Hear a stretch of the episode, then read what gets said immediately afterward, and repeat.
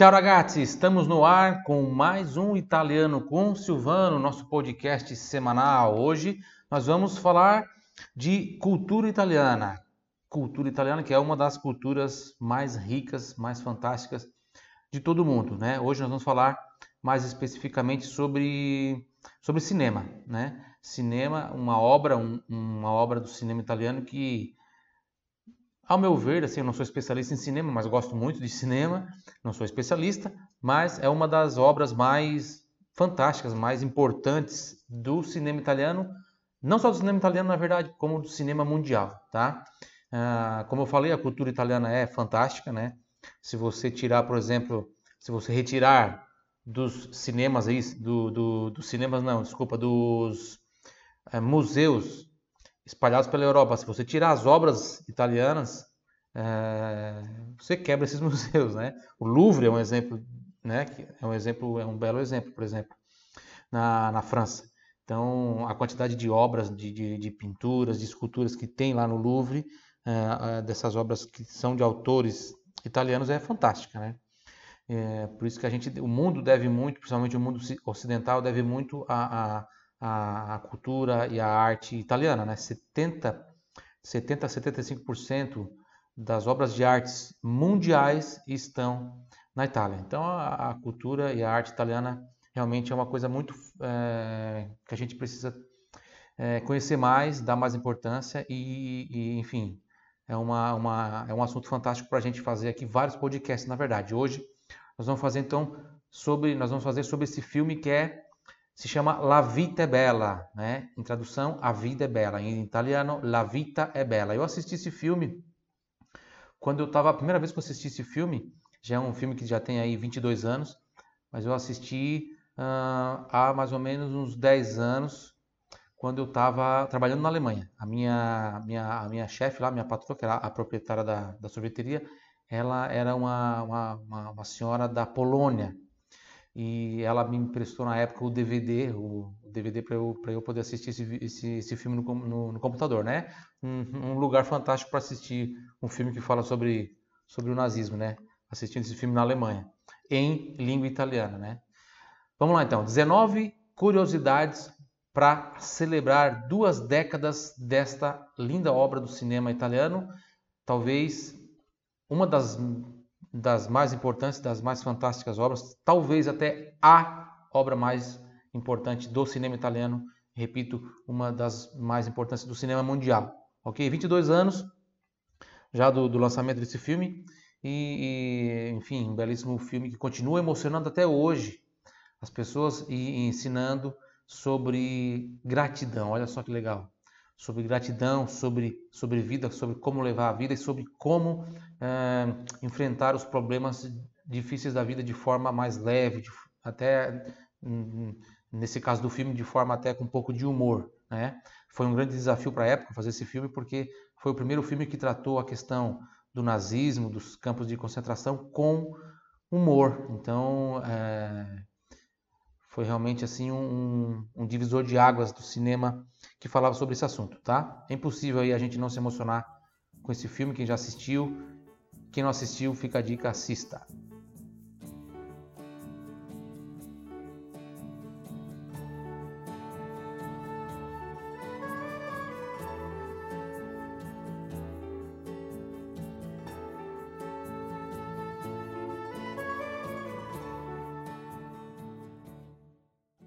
Buongiorno principessa, né? Quem não lembra dessa famosa frase que era repetida aí pelo Guido Orefice, o amável judeu italiano que se apaixona pela professora, adora, né? no filme A Vida é Bela. É o filme do, do, do Roberto Benigni, que é ele que dirige o filme e ele que faz o ator principal, né? o Guido. Ele que dirige ele que faz. Uh, ele dirige e, e, é o personagem principal aí do filme. Se você tem aí mais de 20 anos ou, ou é um apaixonado por bons filmes, certamente você já, já, já viu falar desse longa-metragem que marcou toda uma geração e foi responsável por muitos risos, muita aflição, muita indignação e principalmente muitas lágrimas, muitas lágrimas em todos os que, que assistem esse filme. Vamos lá? Ó, o filme foi lançado em dezembro de 1997 na Itália e em 99 chegou ao cinema do Brasil. Ele conta a história do Guido, um simpático judeu italiano que se muda para a cidade de Arezzo, na Toscana, região da Toscana, ali no centro da Itália, né?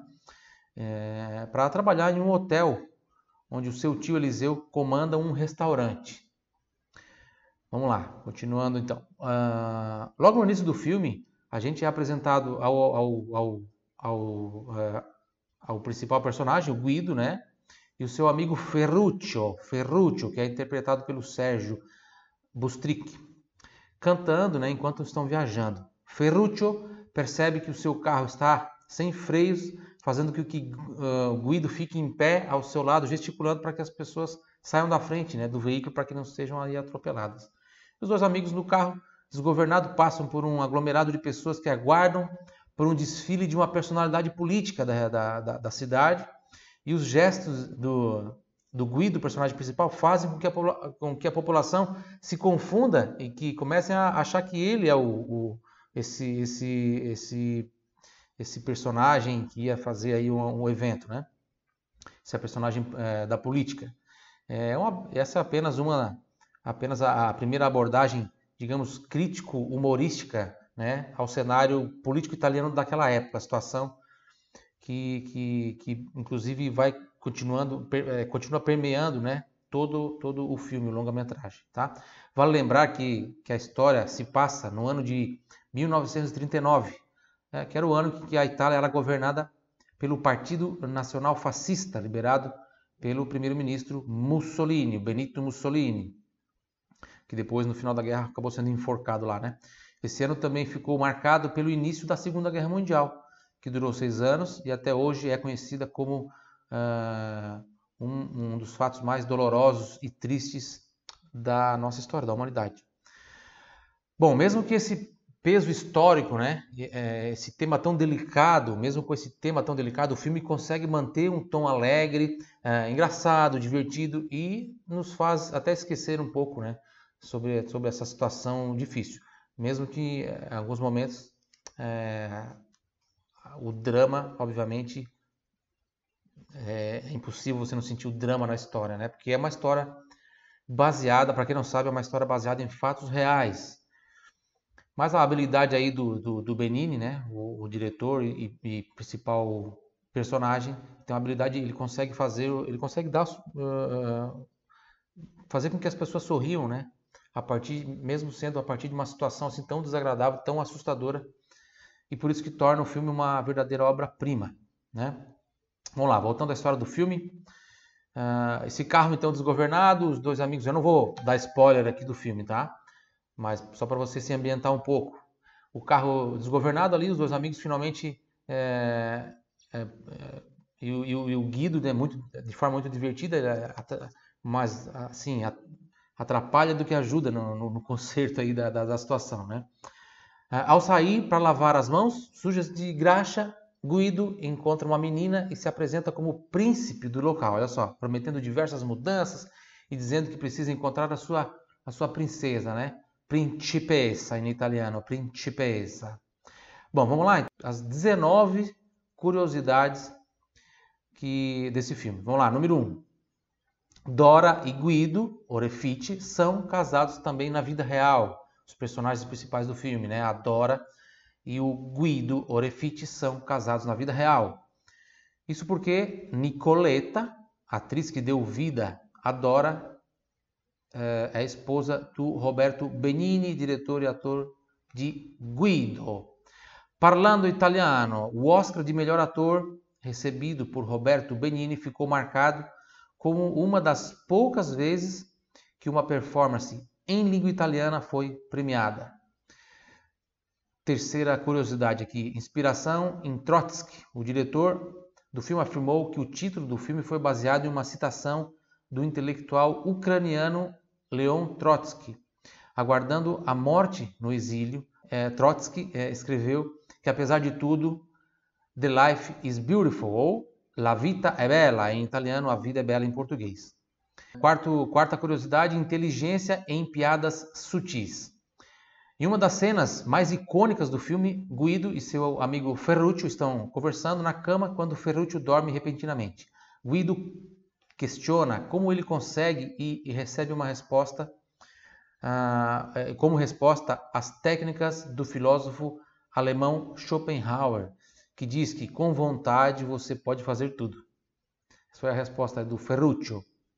Primeiramente, Guido passa a usar é, o conceito dessa frase de maneira cômica, né, ao tentar fazer com que Dora olhe para ele em uma ópera. No entanto, ao longo do tempo, percebemos que Guido tomará esse ensinamento como seu modo de vida. Né? Ironicamente, Schopenhauer também era o escritor favorito de Adolf Hitler, líder do partido nazista na Alemanha, que dizimou, entre outras vítimas, milhares de judeus. Quinta curiosidade: o italiano que inspirou o filme foi um herói reconhecido em seu país, Rubino Romeo Salmoni, nascido em 1920 na cidade de Roma, foi um dos últimos judeus romanos sobreviventes da perseguição do nazismo. Salmoni foi detido por ser judeu em abril de 1944 pela polícia fascista em Roma e levado ao campo de concentração de Fossoli, na, no norte da Itália. É, no norte da na, na Itália, não é só na Alemanha também, no norte da Itália também tinha campo de concentração e né, em outros lugares também como na Polônia, né, por exemplo Auschwitz, né.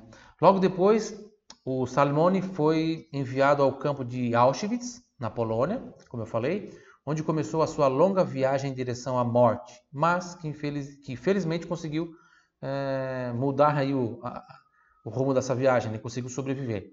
Identificado no campo de concentração nazista com o código A15810, Salmone contribuiu muito para que os horrores do Holocausto, aos quais foram submetidos os judeus por parte do regime nazista fascista, viessem à tona na Itália. Ele foi uma das pessoas que conseguiu é, levar, trazer muito essa, essa situação à tona na Itália. A história dele ficou conhecida quando ele publicou o livro Alla fine ho sconfitto Hitler, né? Uh, no fim, eu venci Hitler, em português. No fim, eu venci Hitler. Em italiano, alla fine ho sconfitto Hitler. Em uma tradução livre, né? O livro, o livro do Salomão inspirou muitas obras e muitas, muitas, muitas vidas, inclusive La Vita é Bella, esse filme que a gente está falando, foi também inspirado nesse, nesse, nesse livro, nesse, na vida dessa, desse Salmone aqui, do Salmone. Rubino Salmone, que morreu em 10 de julho de 2011, agora, não faz muito tempo não, em Roma, na Itália, com 91 anos. Curiosidade número 6. A maior bilheteria do cinema italiano por 14 anos.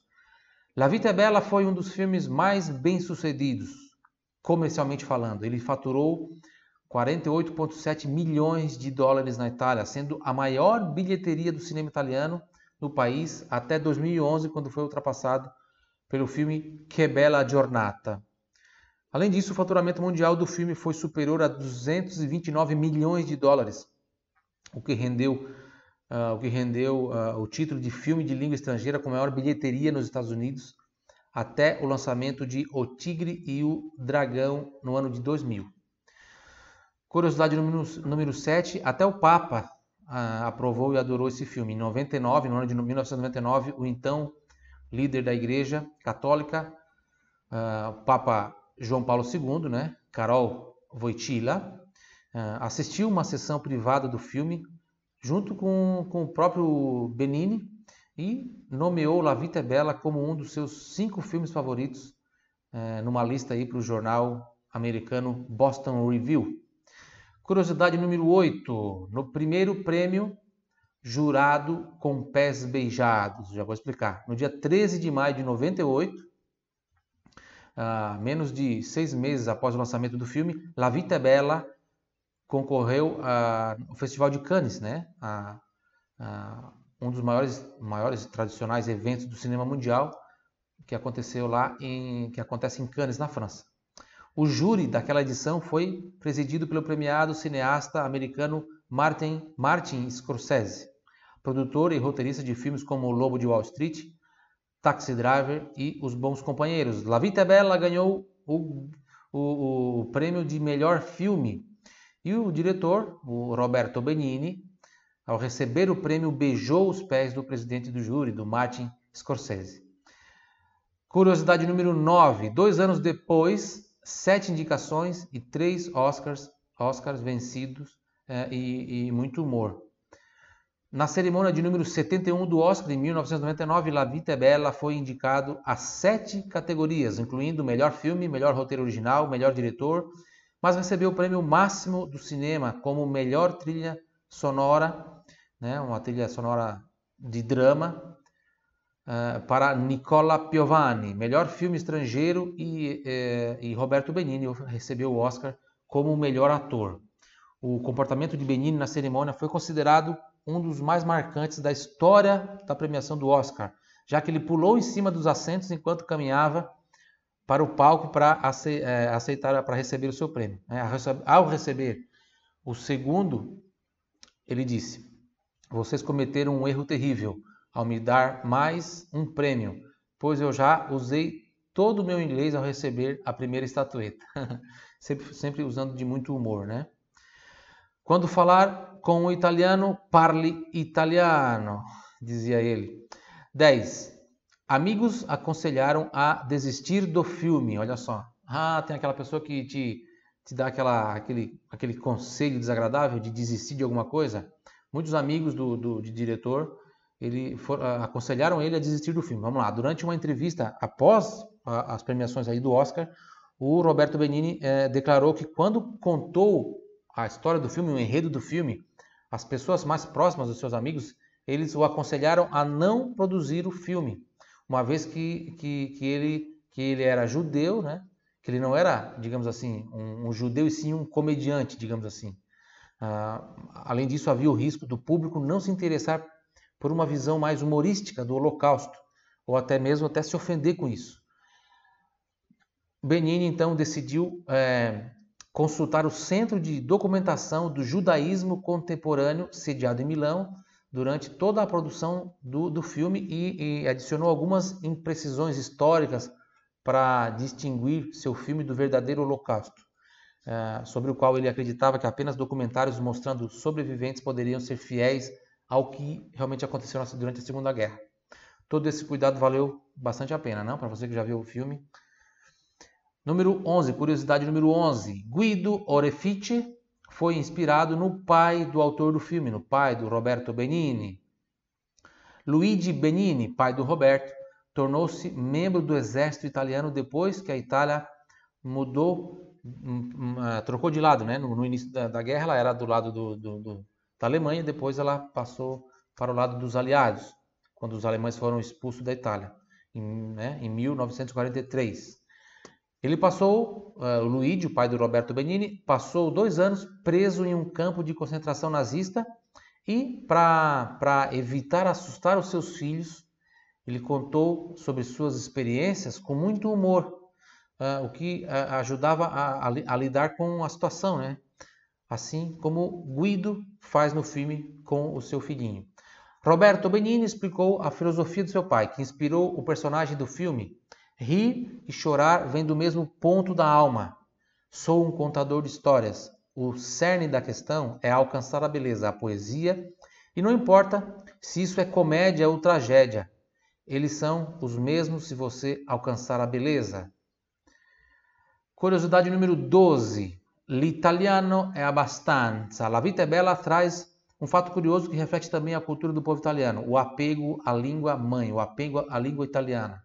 O filme foi distribuído em mais de 100 países com áudio original em italiano e, e, com as legendas né, nas línguas dos países correspondentes e se tornou um sucesso absoluto em todas as salas de cinema ao qual ele foi exposto.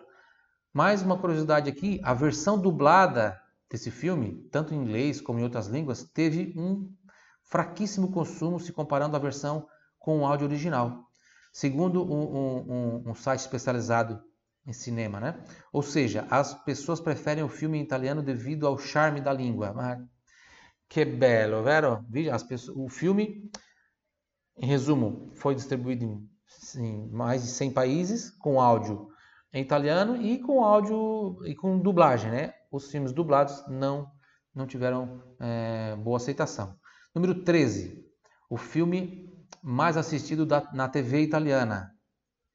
Em 22 de outubro de 2001, o canal italiano RAI exibiu o filme em televisão aberta e mais de 16 milhões de pessoas assistiram à transmissão.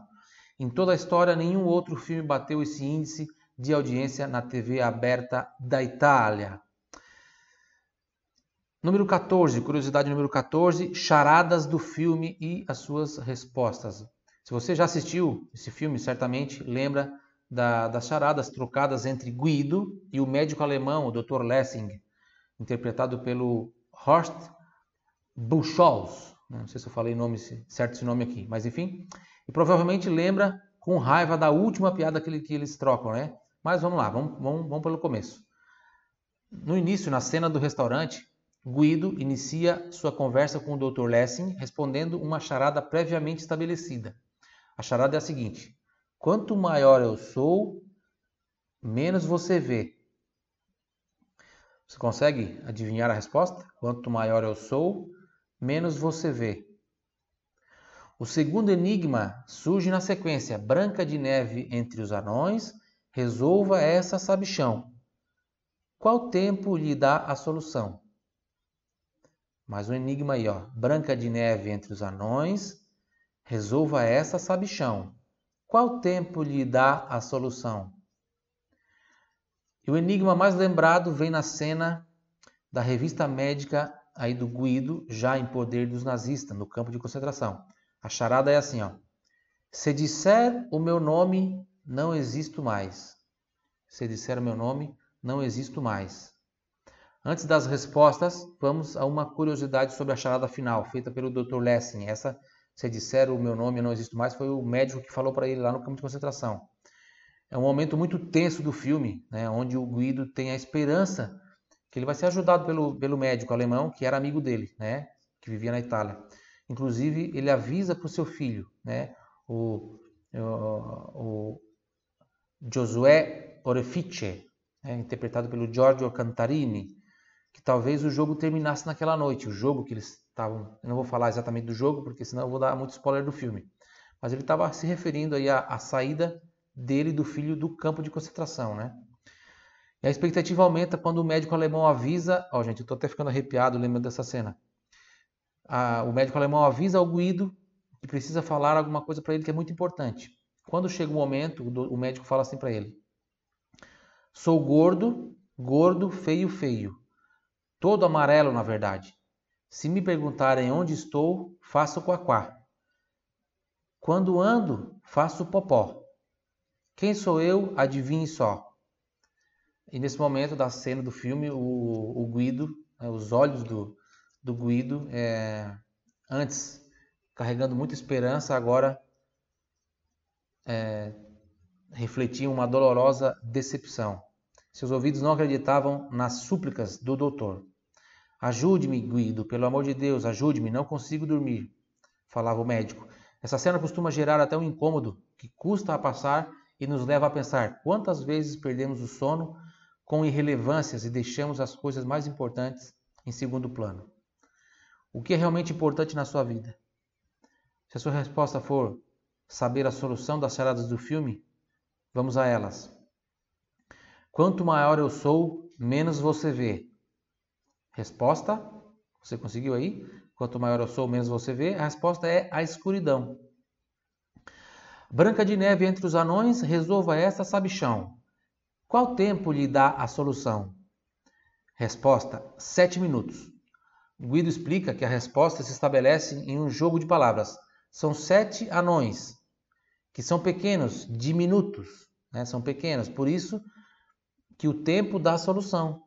Estamos falando de tempo, né? Então, sete minutos. Está aí, é, está, está, é, tem a relação dos do sete minutos com sete anões, um tempo pequeno, um tempo diminuto. Próxima charada, se disser o meu nome não existo mais. Resposta, essa de repente você até, você você até tem acertado aí, né, me ouvindo. Se disser o meu nome não é difícil. Se disser o meu nome não existo mais. Resposta, o silêncio. Essa é a charada mais poética de todo o filme. E a última, sou gordo, gordo, feio, feio, todo amarelo na verdade. Se me perguntarem onde estou, faço quaquá. Quando ando, faço popó. Quem sou eu, adivinhe só.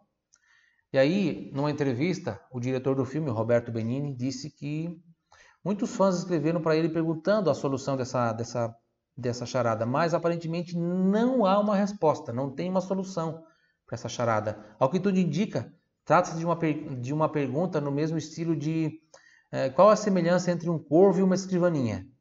Qual a semelhança entre um corvo e uma escrivaninha? É um enigma do personagem do, do, do, do chapeleiro maluco no, no filme Alice no País das Maravilhas. Ou seja, em resumo, o que a gente pode concluir? Que não tem saída, né? Não tem saída para essa situação. Por isso que o Guido, quando ouviu essa charada, ele, ele mudou o seu semblante de esperançoso para extremamente triste, decepcionado. Número 15, curiosidade número 15. Como está o ator que deu vida a Josué Orefice? O pequeno Josué foi interpretado pelo italiano Giorgio Cantarini quando o ator tinha apenas 5 anos. Quem não lembra, né? É muito, muito fofucho. Atualmente o ator postou no Instagram uma foto homenageando os 20 anos do filme. Então procura lá no, no Instagram o nome Giorgio Cantarini, você vai achar. Giorgio, né? Se escreve com G de gato, G-I-O-R-G-I-O. Giorgio. Giorgio Cantarini.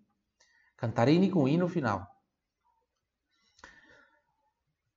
A curiosidade número, número 16. Ah, uma outra curiosidade sobre esse ator é que ele também participou do filme Gladiador, né? Venceu o Oscar com o filme O Gladiador. Curiosidade número 16, uma façanha histórica. Roberto Benigni tornou-se o segundo ator de toda a história a ganhar um Oscar por sua atuação em um filme dirigido por ele mesmo, por si, por si próprio. Apenas o lendário ator e diretor britânico Laurence Olivier tinha alcançado tal façanha ao ser premiado com a sua versão do filme, a sua versão do, de Hamlet, em 1948. Curiosidade número 17, filmado em uma pequena cidade na Itália. Ah, quem sabe? Quem sabe qual é essa cidade? Dá uma dica aí, a região é Toscana. Quem não lembra da icônica cena do Guido estendendo um tapete vermelho em uma escadaria para que a Dora não pisasse no chão molhado pela chuva? Quem já viu esse filme vai lembrar, talvez lembre dessa cena. A cena foi, foi filmada em frente à, à, à di Santi Pietro, de San, San Pietro Donato ou Duomo di Arezzo, na frente da Catedral de Arezzo, na Toscana. Ela traz apenas uma amostra da belíssima cidade de Arezzo, uma pequena cidade pertencente à província do mesmo nome, né, a província de Arezzo, na região da Toscana, no centro da Itália. Com uma, uma população atual de, de em torno de 90, 99 mil habitantes, Arezzo é uma cidade reconhecida pelo charme de suas ruas estreitas e construções que remetem à arquitetura de diferentes épocas, do gótico ao barroco. Mas os cenários do filme de Benini vão além da catedral. La Piazza Grande, onde Guido vivia passando, né, é, transitando ali por ali de a pé ou de bicicleta. É muito fácil de, conhecer, de reconhecer essa, essa essa praça, no, quando a gente vê o filme, devido à inclinação que ela tem. Já a Basílica de São Francesco serviu como pano de fundo para Guido convidar a sua amada Dora, sua principesa, para tomar um sorvete, né? Para prendere um gelato. Nessa igreja é possível visitar diversos afrescos de Piero, Piero della Francesca, um pintor renascentista italiano. Curiosidade número 18, ragazzi, número 18. Turismo, pós-filme e outras atrações. Além do sucesso de bilheteria e crítica, La Vita Bella também é, fomentou o turismo na cidade de Arezzo, até hoje, inclusive. Entre 99 e 2002, a agência Visit Tuscany apontou um aumento de 10% no número de visitantes na cidade que tinham como interesse os pontos filmados por Benini e sua Dora, sua principessa. As pessoas quando vão para lá querem conhecer esses locais aí dos, da, das filmagens. As atrações, mas as atrações de Arezzo vão além do filme. No penúltimo sábado de junho, no primeiro domingo de setembro, ocorre a Giostra del Saracino, um evento que remete ao período medieval. Olha só que fantástico uh, e envolve aí cavaleiros, né, com as suas vestimentas, representam uh, quatro áreas da cidade de Arezzo. São quatro, quatro times, vamos dizer assim, quatro esquadras, né, esquadre, quatro esquadre. Sobre seus cavalos e com trajes de época, os paladinos galopam com sua lança na mão e atacam o boneco armado que representa Sarracino, rei das Índias e inimigo da cidade de Arezzo. Simplesmente espetacular essa festa. Então, se você tiver oportunidade, eu vou repetir aqui ó, a época que acontece. No penúltimo sábado de junho e no primeiro domingo de setembro ocorre a Giostra del Sarracino. Se você procurar no, no Google também vai poder ver as imagens. Também tem a Fiera Antiquária, que acontece em Arezzo. É um dos mercados de antiguidades mais tradicionais da Itália e uma atração incrível da cidade. Acontece no primeiro domingo de cada mês, desde o ano de 1968. Primeiro domingo de cada mês, todo mês, no primeiro domingo. Vale muito a, a pena aí conhecer, se você tiver nessa época na região da Toscana, conhecer essa feira, tá? Andiamo avanti. Curiosidade número 19, Toscana, Itália. Por último, mas não menos importante, eu trago informações sobre a Toscana, região onde está localizada a cidade de Arezzo, palco da filmagem do filme A Vida é Bella. A Vita é Bella. A capital da região é Firenze, né? Florença em português, Firenze, que também é a maior cidade da região e uma das mais importantes cidades né, com relação a quando a gente fala de arte, né? No mundo é o berço do movimento renascentista. Mas os motivos para conhecer a região vão muito além da sua imponente capital. A região é uma das mais desejadas e amadas por turistas do mundo inteiro devido ao seu rico patrimônio histórico e patrimônio uh, cultural, sua ótima gastronomia, vinhos, natureza exuberante, deslumbrante, com praias e montanhas belíssimas. Pano de fundo para muitas fotos aí de casais, com certeza você já viu. Coloca aí Toscana, aí no seu Google Imagens você vai ver. A região também exala romance com seus cenários, paisagens, castelos e pequenos, é, pequenos, digamos, bairros medievais, onde os visitantes exploram a pé mesmo os seus becos, as suas ruelas, suas pequenas ruas. Para quem busca esporte de impacto, como o trekking ou ciclismo, a geografia da região aliada às suas belas paisagens, também estimulam muito a prática esportiva. Além disso, visitar os vales da região e as cidades históricas como, uh, como Caprese e Arezzo é uma sensação única né, para perceber como do fundo do coração La Vita é bela, gente. La Vita é bela, a vida é bela. Então, se você gostou desse, desse nosso podcast sobre cultura, sobre cinema, não esqueça de compartilhar. Tem um botãozinho aí, você vai encontrar um botãozinho aí embaixo no seu aplicativo de podcast, no Spotify, você consegue compartilhar com seus amigos. Você aperta, vai abrir provavelmente uma janelinha para você poder escolher, pode compartilhar aí pelo, pelo WhatsApp, tá bom? E também tem um artigo sobre, sobre, sobre, sobre esse assunto que está lá no meu blog, tá bom? Você pode também entrar lá para deixar o seu comentário sobre o que você achou. E se você ainda não viu esse filme, então sua prioridade agora é assistir La Vita é Bela. Nunca esqueça disso, gente. Não importa a situação que você estiver vivendo. A vida é bela. Quem viu o filme vai entender o que eu estou falando agora. A vida é bela. La Vita é bela. Se você não assistiu, repito, você tem uma tarefa aí para esses próximos dias, tá bom? La Vita é bela, né? Esse momento que nós estamos vivendo aí de quarentena, muita gente vendo filmes, séries. La Vita é bela, ok? E também é, convido você a participar do, das aulas que eu estou colocando no ar agora durante a quarentena do coronavírus. Uma aula por dia gratuita durante 15 dias. E se a quarentena continuar, a gente vai continuar postando uh, essas aulas e vai continuar sendo grátis. Tá bom? Arrivederci, buona giornata ragazzi. Ciao ciao.